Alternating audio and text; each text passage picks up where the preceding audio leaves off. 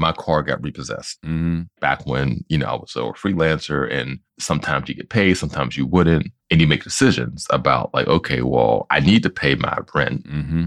but my car payment, they're not going to come and take your car after a couple months. And they're like, watch this. Exactly. and then one day I wake up, I go out to my car, it's gone. I call the cops. I'm like, yo, someone stole my car. You can almost hear the cop on the other end, like, nigga, you're broke ass. you weren't a victim of a crime, maybe crime of being broke. Welcome back, everyone, to Stuff with Damon Young, the show where we're all dealing with PTBD, post traumatic brokenness disorder. So, housing is a human right. Well, it should be a human right. And like many other rights in this country, Black Americans have had restricted and conditional access to housing for as long as we've been here. Redlining, loan denial, criminal background checks. I mean, the list is endless because the list is arbitrary, because the list just continues to grow because they continue to find new ways for us to be discriminated against and denied. And to talk about some of the barriers in place for us to own homes, and sometimes even just to rent, I'm joined by Vice News correspondent Alzo Slade, who, like me, has also had an intimate relationship with home based discrimination. And then for Dear Damon, I'm joined by Essence Magazine senior politics editor Malaika Jabali as we put our heads together to try to see if the concept of chivalry needs any updates. All right, y'all. Let's get it.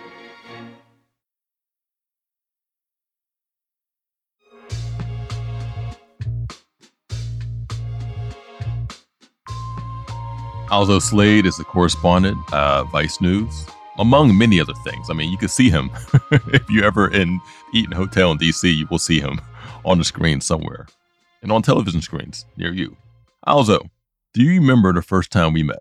Was it at a party? It was at Essence Fest. Essence Fest, yes. It was at Essence Fest. I was kicking it with Jamilah Lemieux. she the homie. and we um went into one of them bars on the main strip and you happened to be inside there and we start talking and you invited me you know to your grits and biscuits party later i think it was either later that night or the or the next day Right, right. and so i'd never been to one but i heard of it i'm going to throw my producers under the bus really quickly too my producer morgan and ryan who are both millennials young millennials but millennials who had never heard at this party Black millennials? Yes, black. Exactly. Because I brought up the story when I knew you were going to be a guest, and they were like grits and biscuits, and I'm like, do I do I got the right producers for this show? right, right. yeah. You know, I mean, y'all are supposed to tell me about shit. I'm not supposed to tell y'all. Y'all supposed to keep me, you know, informed to keep me hip or whatever. So anyway. I go to this party, you know, it's live, whatever. It's at the House of Blues in New Orleans. And you did something on a mic because you were MCing that I had never seen in a party before. I think maybe Back That Thing Up was about to come on. One one of those types of songs, right? Mm-hmm, mm-hmm. And you reminded all the fellas to get consent before they went up behind somebody and started dancing. That's right. Yeah. And I've been to dozens of parties, frat parties in college, club parties, you know, as an adult, but I had never heard an MC say that before. Yeah. You know what I mean? And again, I'm not saying that you're the only one who did it, Yeah, yeah, yeah. but that was the first time that I experienced it. yeah, yeah. And so, one, I just wanted to acknowledge that. no, I appreciate it, bro. And also just ask you, like, what was the genesis of you making sure to deliver that message at your parties? Well, first, I think it's at Grits and Biscuits when we started that party, we wanted to make sure that it was a safe space for anyone who just wanted to come and get loose. Because Mm-hmm. we started it in 2010, and there's a lot of upperly mobile Negroes that just want to come get loose. They're doctors, lawyers, professors, nurses, you know, teachers. And for us, it was just of the utmost importance that people felt safe.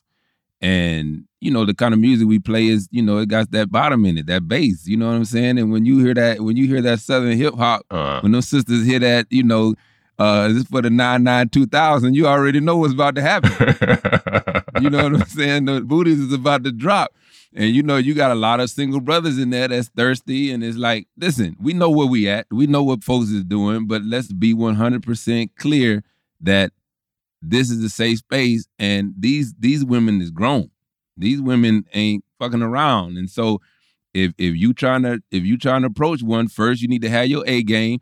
But most importantly, it's like we ain't in high school. You ain't just about to run up on no booties and think it's okay. You don't touch unless you've been given explicit permission. And if there is any doubt, if there is any sliver of doubt, you just stand back and admire.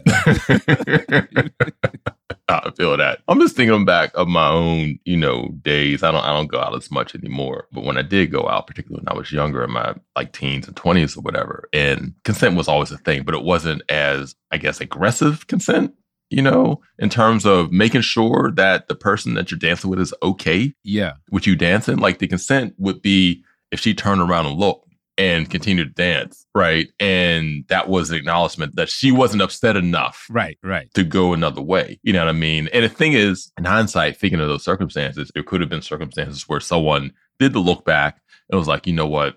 I'm not really feeling this, but I don't want to make a scene either. Yeah, yeah. Yeah, I'm, I don't want to make a scene. I don't know how this nigga's going to react. How the dude gonna react? Yep, yep. And so I'm just going to go along, dance with him for these couple songs, and maybe try to separate that. yeah, And so there is that danger, that fear that also needs to be acknowledged. But again, I just wanted to bring that up because, again, I had like 20 years of clubbing.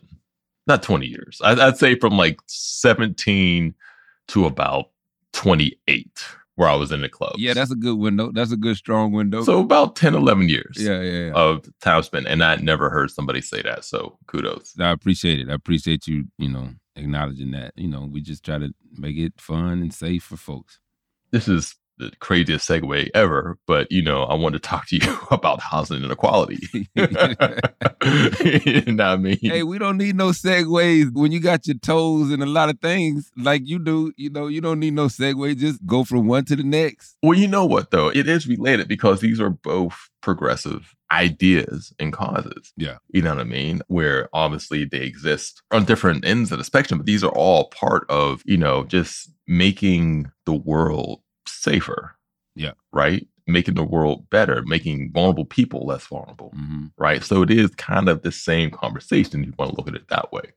But I'm curious, you know, I watch your tremendous segment on Vice about housing inequality, but I want to talk to you about your own personal experience with that. hmm Now, are you a homeowner? I am. hmm What was that process like for you? Can you just walk me through what made you decide to buy a home, what that process was like for you, if you there were any roadblocks, if there were any like racially problematic shit that happened to you while you were going through the process? You know, it's interesting. When I graduated from college, I didn't drink, smoke, none of that. And so my first job, I just was saving money. I stayed with my mom for like eight months and stacked paper. And I was just like, I think I'm gonna buy a house. So I bought my first crib at 22. Oh, wow. Okay. There were no barriers. Then ended up getting rid of it and going to graduate school. And then I rented until I bought the house that I'm in now. And surprisingly enough, it was the rental process where I experienced more discrimination than in housing. Because I think when you are trying to buy a home, you know, obviously you're looking at, you know, areas that are safe and whatever. hmm And I'm in LA and I was like, I, when I walk out the door, I want to see some kinfolks, you know? And so this home is in a Black Legacy neighborhood, which is, you know, gentrification is moving in, you know, to be certain. But the barriers to entry for home ownership, it was just the bread. hmm And I think that is a significant barrier to entry for a lot of kin folks is like, you just got to have some bread stacked up for a down payment Okay. there are a lot of folks out here, you know, black, brown, or otherwise, that are paying rent in the same amount that or more that some folks are paying for mortgage because they have that income monthly, but they don't have the chip stacked up for that foundation, for that down payment, you know? Yeah.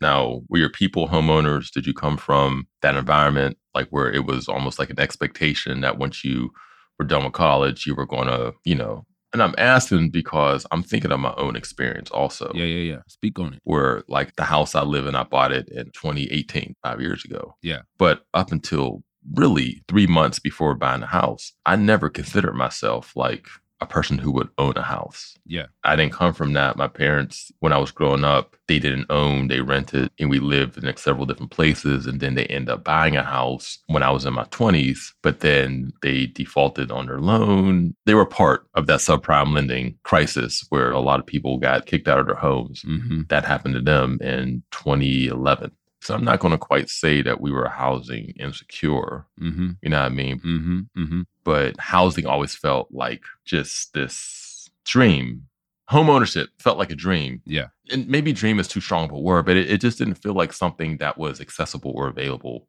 to me. Even as I started making enough money to have cash and do whatever, it still didn't feel accessible to me. And I feel like that's a part of this conversation too, where you have people who maybe have made enough money or have the credit or whatever, but there's that invisible barrier, right? Obviously, you have the racism, Yeah. right? Obviously, you have, you know, all of the stuff that is connected to that, right? But then there's like, is this shit even for me? I feel you. If it's not in the cultural fabric of your upbringing, like you don't know what you don't know, Mhm. you know, and so you have to learn that. And I think my upbringing was similar to yours in terms of parents owning homes. Like I was born into a home that my parents owned, but then we went to apartments, and then parents got divorced, and pops was in an apartment, mom kept the house, and then she went into apartment because she moved, and so it wasn't until I went to college where I remember my mom, she took me and my little brother to this subdivision in Houston where she was getting a house built. And it blew my mind. Like it was a two story house, front yard, backyard. Mhm. I'd never imagined us living in anything like that. And we weren't poor, like proper middle class, maybe upper middle class, as my mom went further along in her graduate studies and got more degrees that came with more money. And so she was able to, you know, improve our way of life. But when I graduated, it was simply I had money in the bank at 22 and I didn't know what else to do with it. And I was like, well, they ain't making land no more, so I might well buy me a piece. You know what I'm saying? yeah. I guess what flipped the switch for me was like I started writing full time in 2011, right? yeah. And before that, I had like various like education related jobs, none of which paid me over like 35K a year. All right. Now I live in Pittsburgh and the standard of living is somewhat lower than it is in bigger cities, whatever. But still, you know, 35K a year is not a whole lot of money. And I started writing full time in like 2010, 2011, wasn't making nothing Mm-hmm. enough to like pay my rent and go to brunch like once every like three months or whatever. And then, you know, progressively start making some more money. Mm-hmm. By like 2015, I was probably making about 50, 52 a year, which still that's enough to live on, but that's not really, particularly if you're working as a freelancer and you're getting like all of these random ass checks. And sometimes you're having gaps in payment, and then sometimes you have a month where you're getting a whole lot of money. It's just Man, talk about it. Folks don't know that life. Folks don't know that life. Yeah. It is hard to actually set a foundation when you have that sort of tenuous financial situation, Mm-hmm. right? And I think a lot of people now, you know, particularly with like the economy, are in that same boat where you're not having as many motherfuckers who graduate from college, step into a job, Nah, yeah. work there for 30 years, Mm-hmm. get the pension, get the 401k, all that settled, and then they retire at like 57. That sort of shit doesn't exist in the same capacity. So you have all these people that are hustling, all these people who are grinding, right? And like, how do you buy a home when something like that happens? And so for me, the switch that flipped was I got a pretty substantial book deal in 2016. Mm-hmm. And then in 2017, I sold Very Smart Brothas, my blog, to Univision. And that was also for a pretty substantial chunk of money. And so I had cash where I was able to buy a home, but I still didn't think, you know what, this is for me. Even though I had finally had money or enough money to do that, I still didn't think it was for me until someone at my bank called me and was like, you were pre approved for a loan. And this was in early 2018. So you didn't think it was for you? Was that like related to somewhat of an imposter syndrome, or you just like it just wasn't in your view? I think it's maybe a little bit of both. Mm. I had gone so long without necessarily thinking it was accessible. Yeah. That once it was accessible, it still didn't feel real. Mm-hmm. And also, I had credit issues that, again, a lot of us had. You know, I'll admit that my parents used my name Mm-hmm. Mm-hmm. for stuff when I was a teenager, and that kind of jacked shit up. Yep. I, you know, I was one of them niggas who signed up for like the free credit cards in college. At freshman year, yeah, yeah, Got yeah. the t shirt. t-shirt and years of debt. Got some CDs. now what I mean? I think I bought Nori, Mobb Deep.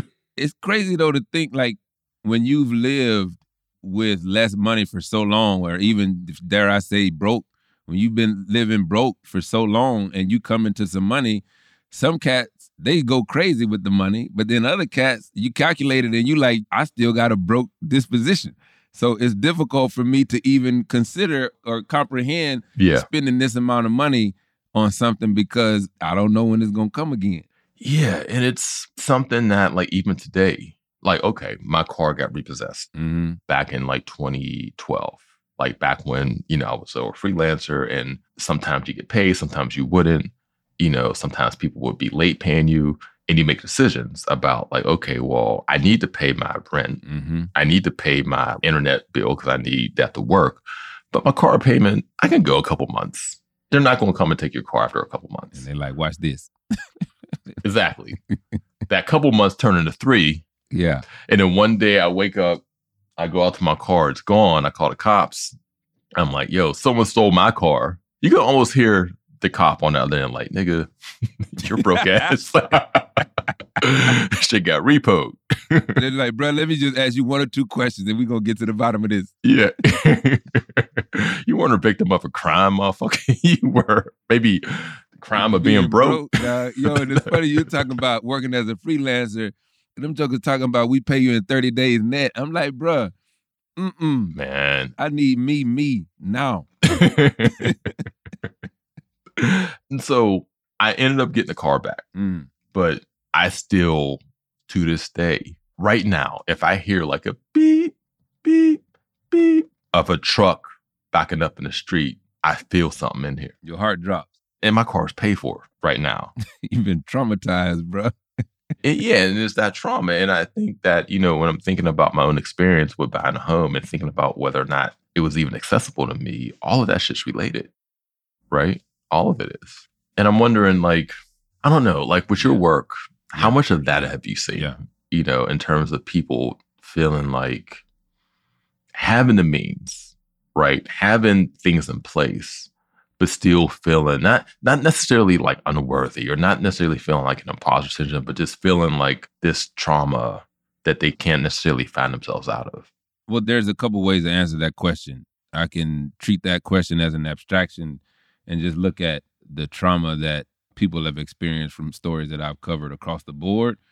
But specifically with, you know, a story that I recently did for Vice on Showtime, it was around housing discrimination specifically, and it was related to folks with criminal background Mm. criminal records. That's layered trauma. Yeah, I'm not sure how you would want me to answer that question.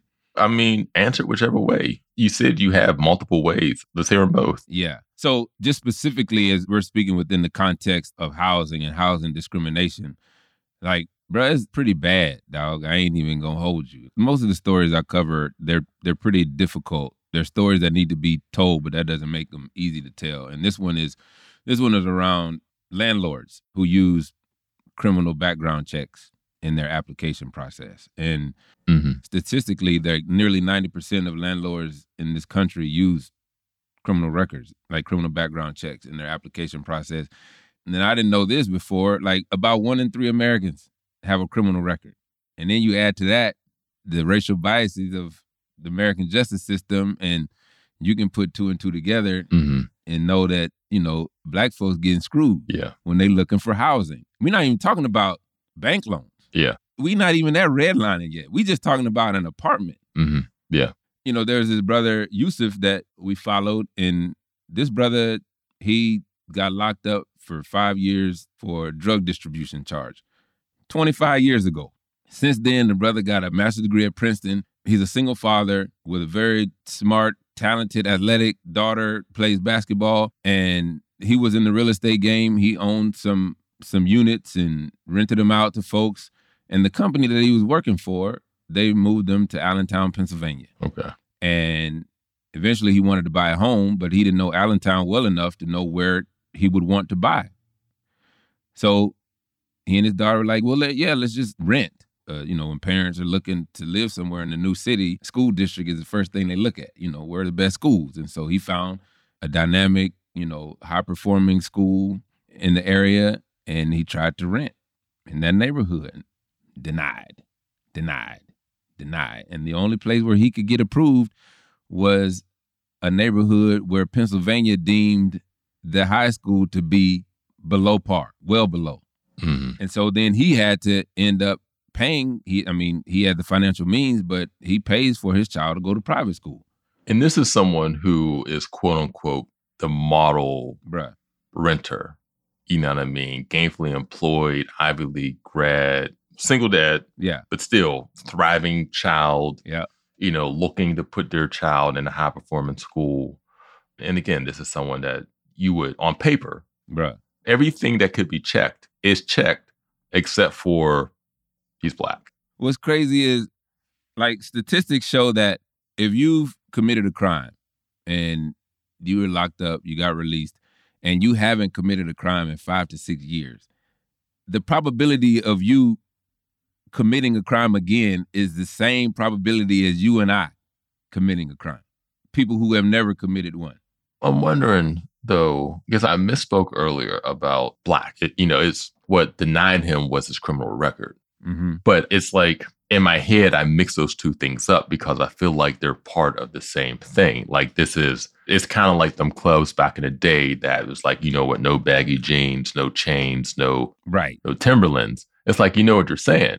right. And so when you know what America is and you have a policy that denies people who have been incarcerated for any reason from renting, then you are essentially Mm-hmm. discriminating against black people. Like you're not coming out and saying it. Right. You know what I mean? No, that's a good analogy. Yeah. But having that policy gives you the wiggle room where maybe you can rent to a white person who might have been incarcerated. But if there's a black person, Mm-hmm. you could say, well, this is a policy. Mm-hmm. It's not about race. This is just a policy. most of the stories that I like to cover exist in the gray. You know, where there's nuance, there's layers. hmm So Seattle is one of the few cities that prohibited landlords from using criminal background checks in their application process. hmm So I'll put this question to you, Damon. If you are a landlord, would you want to know if the person that you are potentially renting to has a criminal record? I so my answer. Okay, my answer is that I think I think context matters. You know what I mean? Like I think that if this person was a recently released sex offender, then I think I should know that. Well, so you can bracket sex offender because they're on a registry. All right. I think it would depend on the crime and it would depend on when they were incarcerated. Like I So you would want to know. But I wouldn't be a landlord. nah, that ain't the question.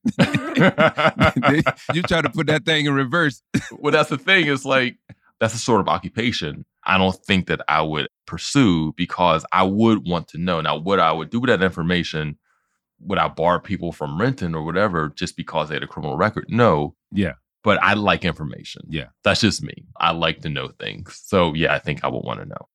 Yeah. How about you? Well, we spoke to renters and landlords in this piece. Mm-hmm. You know, they had some interesting perspectives. One young lady, she, her family has a nice sized home and they have an additional unit that's a part of the house Mm-hmm. and they have children. And in a case like that, if I was in her shoes, yes, I would want to know if this person had a criminal record. And to your point, context matters. So I would want to know, but I wouldn't want to be hamstrung by the government telling me that I can't know at all. Yeah. Like, give me the license to work it out with this person. But the problem is, how many people are like that who are landlords, who will extend themselves in that way and give some level of grace and opportunity to someone who has a criminal record, you know? I feel like if I were a renter, I would want to know if my landlord had a record. Like, I feel like that's pertinent information too. And that's maybe under discussed in this conversation. You know, now obviously the landlord, you know, in this circumstance, particularly when you're trying to find a home, has more power, I guess, in terms of, you know, because you're on the market for something and they could decide whether or not to sell you this good. Mm-hmm. But I think if that information isn't public, then maybe it should be. Yeah. Like, do I want to rent from someone who has a history of theft or a history of violence? Yeah. Is this someone who is trustworthy? Is this someone who I could depend on? Is this someone who is going to try to fuck me out of, you know, some money or, you know, or whatever? Yeah. I mean, it definitely works in the inverse where there's some slumlords out there for sure, where it's, you know, 30 degrees outside and they ain't turned the radiator on. And, you know, so it may not be against the law, but them jokers are some cheats for sure. Yeah. I mean, housing, I feel like should be a human right. Yeah. If you exist here, then you should have somewhere to sleep, somewhere to lay your head. And it's just one of the great absurdities. It's like I feel like if an alien came, right, never been on Earth before, came to America and saw just all of the, the riches and all of the wealth and all of the, you know, this prosperity that exists here. And then you told this alien, actually, but you know, like five to ten percent, however many people that are homeless or housing insecure, either live outside Mm-hmm. Or are a paycheck away from being out in the street. Mm-hmm. It just would not make any sense. Yeah, I agree. So let me ask you this. Like, so you say housing is a human right, like a fundamental right to have a place to live. hmm Within the context of what we're talking about, is not necessarily having a place to live, it's having a place to live where you want to live and not being told where you can live. Yeah. So the people we spoke to, they have housing, hmm but not where they want to live. Is it where you want to live or where you're able to live? Well, able, if you consider able to be like financial means, Yes, financial means. Yeah. yeah. So the problem here is that these folks have the financial means, they have the credentials, they have the credit score, they have all of that, but they're being denied. So they can't live where they want to live, but they have the ability to live there with regard to what it takes financially. hmm Yeah. I mean, someone who, you know, I've lived this, you've lived this, you've studied this, you've worked on this, you know, obviously on both the renter's perspective and the homeowner's perspective. Like, I feel like there are some obvious remedies and they have to do with just this manalization of capitalism, white supremacy, racism, etc. Them ain't easy. Them, ain't- them ain't easy. Yeah, they're not. I mean, they're easy answers, but not easy to answer. Yeah, yeah, yeah, yeah, yeah, yeah. I guess they're easy to solve, right? Right, right, right. But I'm wondering also if there are some less than obvious remedies, like maybe things that could be done in a more immediate way that help remedy some of these disparities. I'm picking up what you're putting down is a layer problem. Like the brother who wanted to move out of this neighborhood where there's a poor performing school. Why is the school poor performing? Because yeah, the property taxes are low. Why are the property taxes low? Because there are not a lot of homeowners there. Well, why are there not a lot of homeowners there? Because it's mostly a black neighborhood where folks is, you know, they go into the check cashing place and they, and they renting furniture at 20% interest and they can't keep money in their pocket in order to buy a home. And so yeah, there's a lot of layers and within each one of those layers there's a lot of problems that need to be resolved. Well, do you have any like hidden solutions? I mean, that's a hard question to ask. and I mean, I feel like the people who come to my book talks and like ask me like, "Can you solve racism?" Like, motherfucker, I'm I'm just here Come on now. Come on now. Write my book. you know, what I mean, talking to y'all. I can't solve racism. Like, I don't. I'm sorry, can't do that. So my You're bad. like not today. yeah. Can you just listen to the next chapter? You know what I'm saying? Next in line for the signing, please.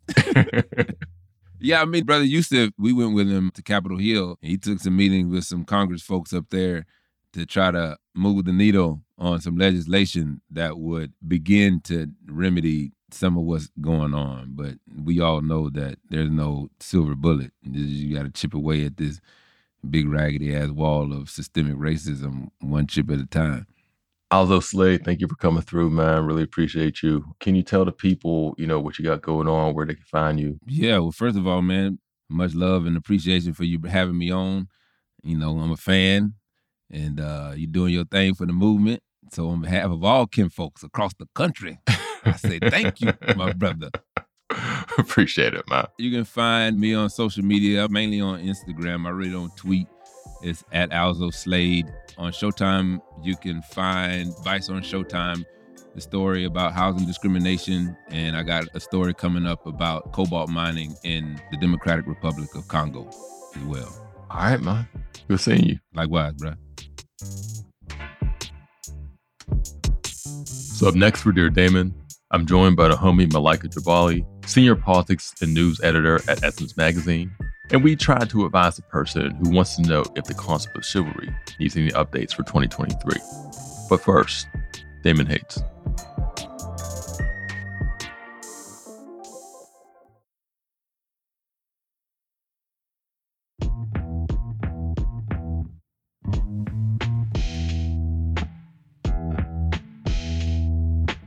So, I feel like if you go online, or not even just online, but in person, in real life, there are a lot of people like me, and by people like me, I mean black men, who have complained about the rising cost of going to the barber. To give an example of my own experience, I used to pay $10 for haircuts, maybe 12 or 13 with a tip. You know, and this was a pretty consistent thing from the time I was a teenager. Um, I went away to college. When I went to school in Buffalo, the barbershop I went to there, the cuts were maybe about $13. So with a tip, it brought it up to like 17, but still reasonable. And then I came back home, haircuts were $10 again. And so now when I get my haircut, I pay about $30. Right. And I'm not the only one who has experienced this inflation with the cost of a haircut. And there are a lot of us who have complained about, you know, why our barbers are overcharging us now. You got to be Diddy to go to a barbershop and be able to afford a haircut. And I, I don't know. I think we need to look at it differently. Like, I think that barbers, for the service that they provide us, have been traditionally and severely underpaid. So when we were paying $10, $12 back in the day, we should have been paying a lot more because just think about the service that a barber provides. I mean, not just with cutting your hair, they could be a psychologist, they could be a dating coach, they could be a, a fucking personal trainer. you know what I mean? There's so many different functions that your barber can provide, along with the added benefit, the psychological boost of having a fresh haircut, of leaving that barbershop, going in looking like Snuffleupagus, and leaving feeling like Idris Elba. And that is priceless. And again, that's a service that they have provided for us for decades, for centuries, however long, and they've been underpaid. And so, if you're a black man or whoever is getting their hair done, getting their hair cut, and you are complaining about the rising costs, well, they have to live too. They have to make a living too. They have to feed their families too. And if everyone else is making more money, if everyone else is having to deal with rising food costs and aid costs and rent costs and, and gas costs and all that other fuck shit, barbers do too. I get, you know, complain about the rent's too high and, you know, et cetera, et cetera. Yeah, that's fine. But we need to pay barbers their fair share.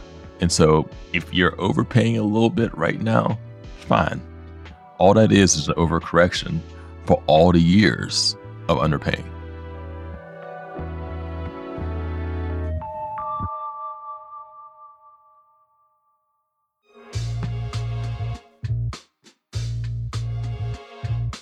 So this week on Dear Damon, I'm joined by Malaika Jabali, who is the senior news and politics editor at Essence Magazine. She is also a really good friend.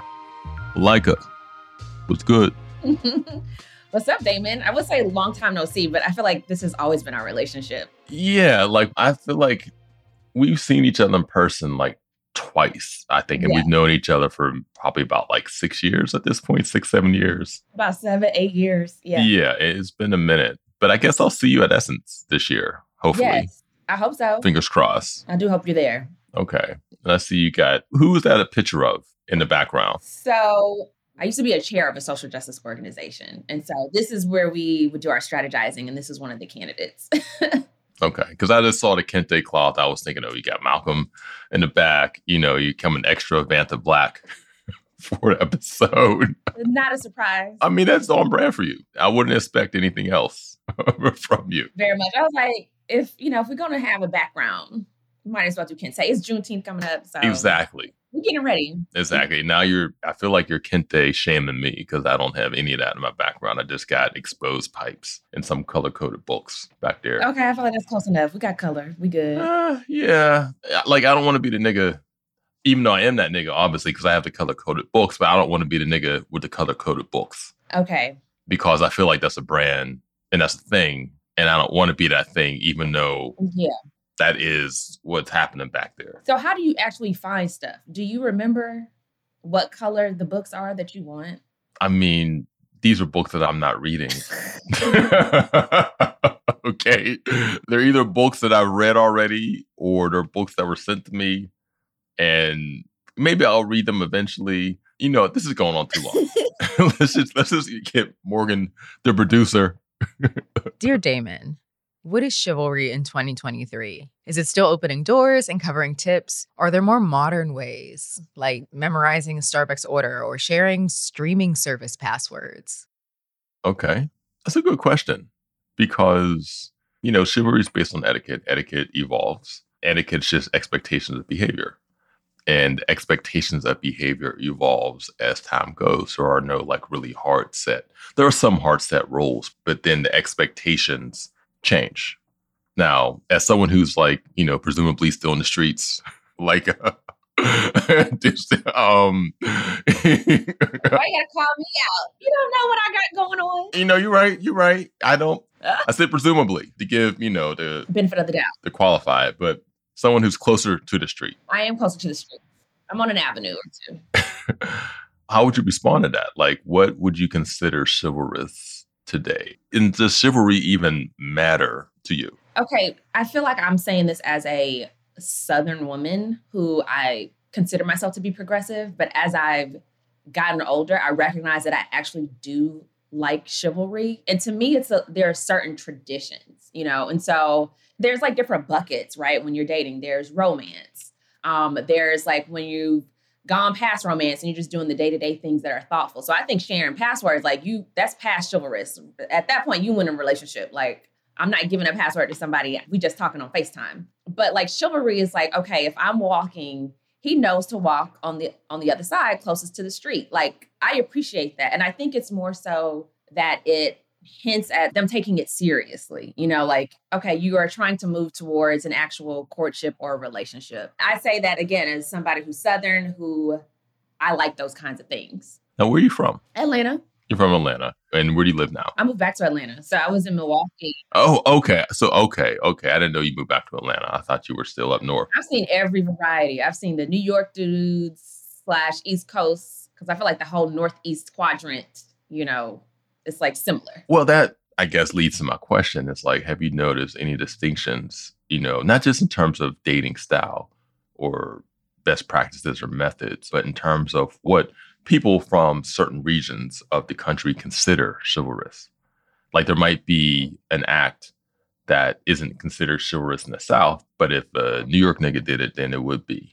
You know what I mean? Um, and you know, vice versa. Mm-hmm probably ordering your Uber so you don't have to get on the subway. Like that would be chivalrous in New York. I had somebody, you know, that was cute. I was like, okay, that's a cute little touch.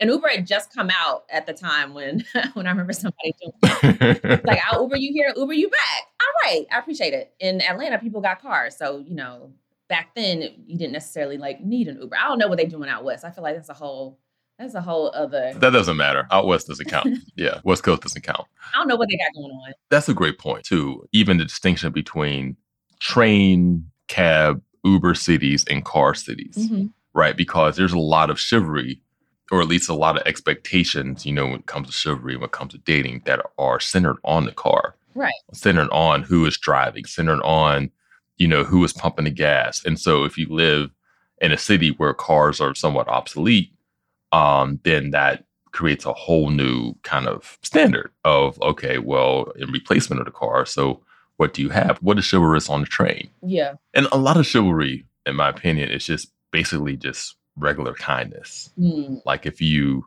are an able-bodied person, you see someone struggling with bags, or you see a person who might be older, or appears to be older, or a person who appears to be impaired, you let them sit.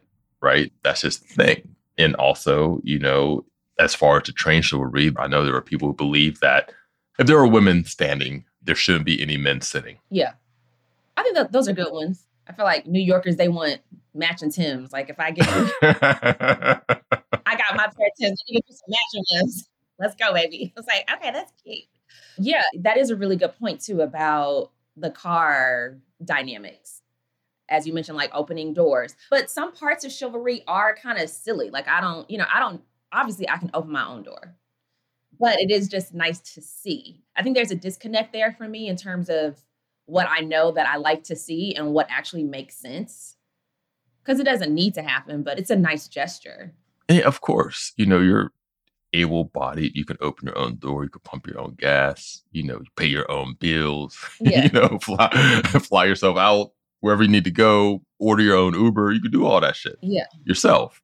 But I guess it's about the gesture of it, you know. And again, this is we're speaking from a very heteronormative context in this capacity. Like I'm presuming that the person who wrote in with the questions also, you know, coming from a heteronormative perspective and thinking of uh, male female relationships. And when we're thinking of like an updated chivalry rule book or rubric, like how social media factors into that too. Like, is there a best practice? Is there a preferred way of like engaging on social media? Like, is there a way to be chivalrous online? Mm, probably. Not liking other people's photos that don't need to be liked. Was that? I mean, is that is that chivalry or is that just like expectations of actual relationship behavior? Chivalry, I think, kind of exists a little outside of that. Yeah. um, where chivalry is more of just a standard, uh, Yeah. a way that you interact with people and way you treat people. Whereas you saying the thing about liking people's pictures, which is, I feel like that's the point of Instagram is to like pictures. Like you're not allowed to like. And there's my caveat that don't need to be liked. You liking ex's pictures, you liking a whole bunch of IG models and thirst traps. you don't need to be liking that. Uh, okay, I can see that. I agree with that. Although I think there's a distinction. I think there's a distinction between liking some IG model who you have no relationship with, no context. You just like the picture and like Yeah. your ex. I think those are different behaviors. Yeah. So for a Pittsburgh dude, what how do you guys Wait, what did you say? Uh, for a Pittsburgh dude, what was chivalry for you when you were dating your wife in particular? I mean, chivalry, it was, you know, some of the things that you mentioned, being the person that drives when we, you know, we go places, opening doors, pumping the gas, you know, doing the inside of the sidewalk trick. You know, and I say it's a trick because if you're walking for a long distance, sometimes you could get twisted around. And sometimes, you know, you're crossing the street Right. and you're doing this thing and now she's on the outside. And so right. a thing to do is you just kind of you position her so that she's inside you know just do like a little you know like just a little nudge so that she's back inside Okay. and that's a trick Yeah, I've always wondered like the crossing the street thing. You talked about a manual. Do y'all have like a driver's manual for styleway walking? Because I'm like, where's he gonna go? I don't know. So should I be here? Should I be here? What about this oncoming traffic? Or is it gonna be this one? I don't know. so i mean i i think that again there were those just standard you know chivalrous behaviors and and and again it's it's one of those things where yeah of course you know she was able-bodied she was able to pump her own gas drive her own car etc now i don't think you can really have this conversation also without interrogating whether like chivalry is a behavior that is for the person you're with or it's for you. Mm, I think this gets to my point about how chivalry, you can't really divorce it from the idea of control. Even thinking of my own behavior while I was dating and, you know, even while I've been married about how, you know, things like if we go somewhere we're driving, I'm driving and we're driving my car, right? Like I'm opening the doors, I'm pumping the gas, I'm paying for everything, even though it's our money. I'm the one who is paying for things. And so there is that idea and again this is more of like a self-interrogation it's like is it about showing care or is it about exerting control um is it like some ingrained part of patriarchy where i don't feel as masculine or whatever if i'm not in control. How much of that and this is something i'm asking myself also is about showing care or how much of that is like the performance of care where you're showing everyone else that you are performing this and also like my own control issues. And i'm wondering if it's possible to divorce like the care part of the chivalry from the control part because there is yeah. i feel like those or at least on the same spectrum you know what i mean of behavior I think those conflicting feelings can also live in tandem with how women feel about it, you know, and I think ultimately it's comes down to respect. So does your partner still feel respected and acknowledged in other areas if you know you're doing those symbolic things. You know, if you are trying to control everything, then that might be an issue. But if you're controlling you handling the door, I'm sure she's going to be okay with it. And then I think patriarchy just works differently for Black women because we typically weren't given the possibility to embrace those norms because we were the ones who also had to toil. We also had to work. Like we didn't have to have a, a labor movement for us per se because we were always working. And so I think in 2023, in some ways, it is still pretty traditional because I think a lot of Black women want to be able to feel, okay, somebody else can take control now. So it's not necessarily, you might be conflicted by it, but another woman might appreciate it, especially if she hasn't had the chance to not be in control sometimes. Malaika, thank you for putting a bow on this, for putting a period, exclamation point, stamp, you know what I mean? Um, your footprint. And to answer the question, I guess, you know, has chivalry updated? Yes, it has. I think, like most other things, you just have to pay attention and listen to people and see, like, okay, well, which behaviors have evolved, which behaviors are no longer like acceptable, which behaviors now are things that are expected. And also, you have to pay attention to your partner, you know, whether you're dating or in a relationship, because there are some people who expect this, and there are some people who, you know, might consider your chivalry to be, you know, an act of disrespect or or whatever. And I think that it you just have to be mindful of who you're actually with when you do this. But Malaika, you have a book. I do. And it's about relationships. Speaking of, okay, can you tell us a bit about it? Sure. It's called It's Not You, It's Capitalism Why It's Time to Break Up and How to Move On. And it's a play on some of my relationship experiences being in. I feel like if you can survive New York, you can survive anything. That's kind of like how capitalism works. You know, we've had this ongoing relationship with somebody that we've been putting so much effort into it and not really getting it reciprocated. You know, we're giving and giving, we're paying our money, we're paying our taxes, and like what's happening with it. So it's about, you know, just finding alternatives to capitalism because it's messing up education and healthcare and mm-hmm. every element of our lives. Yeah, it's the bad partner, you know what I mean, that we can't break up with. Now, do you have a, a release date? Yes, October 24th.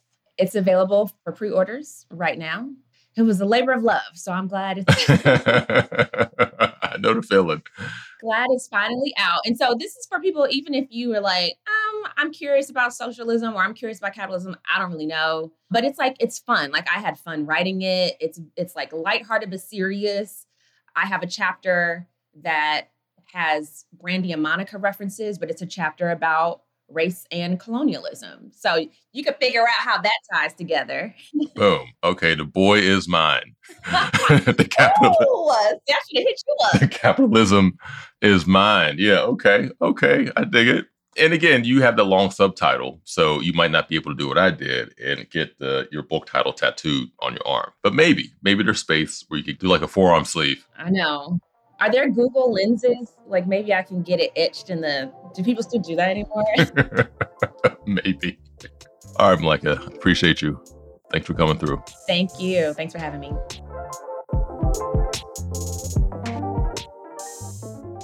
Again, just want to thank everyone for coming through again this week. Also, great guests, Alzo Slade, Malaika Jabali, great conversation, great friends. It was just great, just greatness, greatness happening here.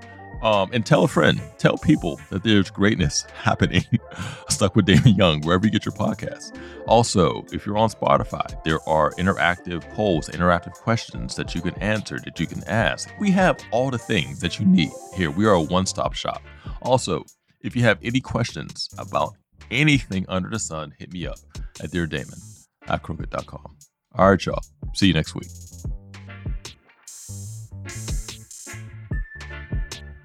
Stuck with Damon Young is hosted by me, Damon Young. Our executive producers are Kendra James and Madeleine Haeringer. Our producers are Ryan Wallerson and Morgan Moody. Mixing and mastering by Sarah Gil Alaska and the folks at Chapter 4. Theme music and score by Taka Yasuzawa.